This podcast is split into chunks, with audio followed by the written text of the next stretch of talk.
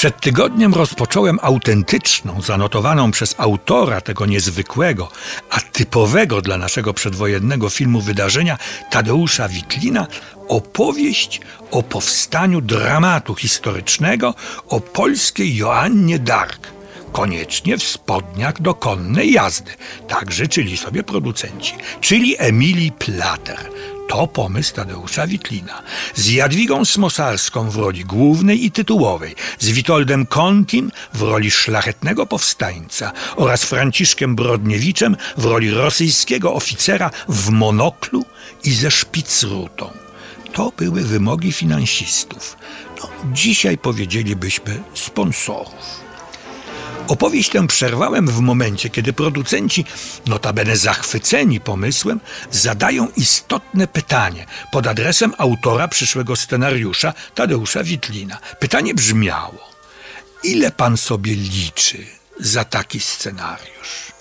Odpowiedź brzmiała: Trzy tysiące. Przypomnę, tak go pouczył Misza, czyli Michał Waszyński, przyszły reżyser filmu. Reakcja była do przewidzenia. Cytuję. Finansistom zrzedły miny. Anatol Stern bierze tylko dwa tysiące. No, ale pan Tadeusz to nie jest przecież Anatol Stern, popiera mnie poczciwy Misza.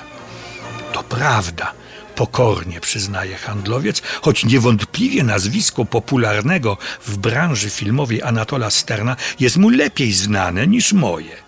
Dodam, że Anatol Stern był cenionym poetą awangardowym, a pisanie scenariuszy traktował czysto użytkowo. Na kiedy może pan dostarczyć nam projekt? Proszę, już wtedy były projekty. Za tydzień, odpowiada scenarzysta Tadeusz Witlin. Dobrze, zgadza się. Ile zaliczki?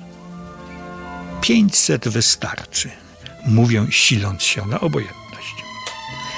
Po sfinalizowaniu transakcji Tadeusz Witlin pędzi na nowy świat do księgarni Arcta, gdzie mają, jak wspomina, mnóstwo życiorysów Emilii Plater. Dla szkół, świetlic, kółek samokształceniowych, amatorskich teatrzyków, dla wsi, organizacji Strzelca, Związku Sokoła oraz dla pogadanek harcerskich przy ognisku. Kupuję, wspomina Tadeusz Witlin, wszystko, co się da i walę do domu, gdyż z taką kupą forsy, przypomnę, dostał zaliczkę w wysokości 500 zł, przedwojennych 500 zł, obawia się chodzić po mieście. W ciągu trzech dni scenariusz gotów. Jest ściśle historyczny, a przy tym zawiera wszystkie elementy, których domagają się obaj finansiści. Spodnie do konnej jazdy dla Smosarskiej, młodego powstańca z ręką bohatersko na temblaku i rosyjskiego oficera w monoklu i ze szpicrutą. Po tygodniu w otoczeniu filmowców znów siedzę w mieszkaniu Waszyńskiego, który zachowując kamienną powagę, mruga do mnie porozumiewawczo. Jemy owoce, rozmawiając o wiosennej pogodzie. No więc na co czekamy? Zagaja wreszcie Misza swym retorycznym pytaniem. Panie Tadeuszu, czy przyniósł pan scenariusz? Oczywiście. Wyjmuję kilka kartek maszynopisu i podaję Dłuższego szkicu na początek żaden autor nie robi. To bardzo trafna uwaga i wskazówka dla dzisiejszych autorów scenariuszy. Waszyński czyta w milczeniu i aprobuje potakującym ruchem głowy. Potem wręcza scenopis finansistom. Czytają wspólnie. W końcu jeden odzywa się. Owszem, dobre. Tylko zakończenie trzeba zmienić. Dlaczego? Pytam. Przecież to zgodne z historią. Możliwe, przyznaje przemysłowiec, ale nie z gustem publiczności. A za bilety nie płaci historia, tylko publiczność. A jakie chciałby pan mieć zakończenie? Pytam. Nie wiem, odpowiada. Pan jest pisarzem, nie ja. Ale u pana Emilia Plater na końcu umiera. Wiadomo, przytakują, umarła, więc jej historia musi się tak skończyć ale publiczność chce mieć happy end. Poza tym tak kosztownego aktora jak Brodniewicz nie może nie być na ekranie przez ostatnie 15 minut. Smosarska musi wyjść za niego za mąż. Co? Wołam z przerażeniem. Emilia Plater ma wyjść za mąż za rosyjskiego oficera?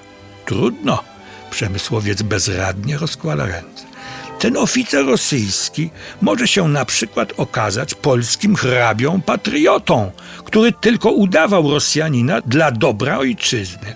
Ale muszą się pobrać. Takie są prawa kinematografii. Jak płacimy za scenariusz 3000 złotych, dodaje drugi finansista, to nie możemy stracić. Bardzo mi przykro, odpowiada zrezygnowany Tadeusz Wity. Lecz w moim scenariuszu Emilia Plater nie wyjdzie za mąż ani za rosyjskiego oficera, ani za polskiego patriotę, nawet za 3000 złotych. Szkoda wzdycha jeden z producentów, podczas gdy drugi tylko wzrusza ramionami.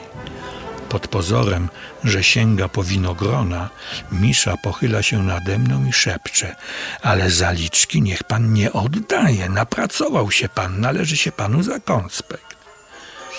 Panowie będą łaskawi zatrzymać sobie mój manuskrypt, mówi Tadeusz Witlin. Niech go przerobi ktoś inny i podpisze się pod scenariuszem bez mego współudziału i nazwiska. Kiedy zjeżdżam windą, myślę, że gdyby nie Waszyński, gotów już byłem przyrzec im zwrot zadatku. A tak będę mógł opowiadać, jak to niewiele brakowało, żeby Emilia Plater wyszła za mąż, gdybym tylko zgodził się napisać historyczny dramat według praw kinematografii. I tak kończy się ta opowieść Tadeusza Witlina o przedwojennym polskim kinie. Chociaż czy w dzisiejszym podobne przypadki się nie zdarzają?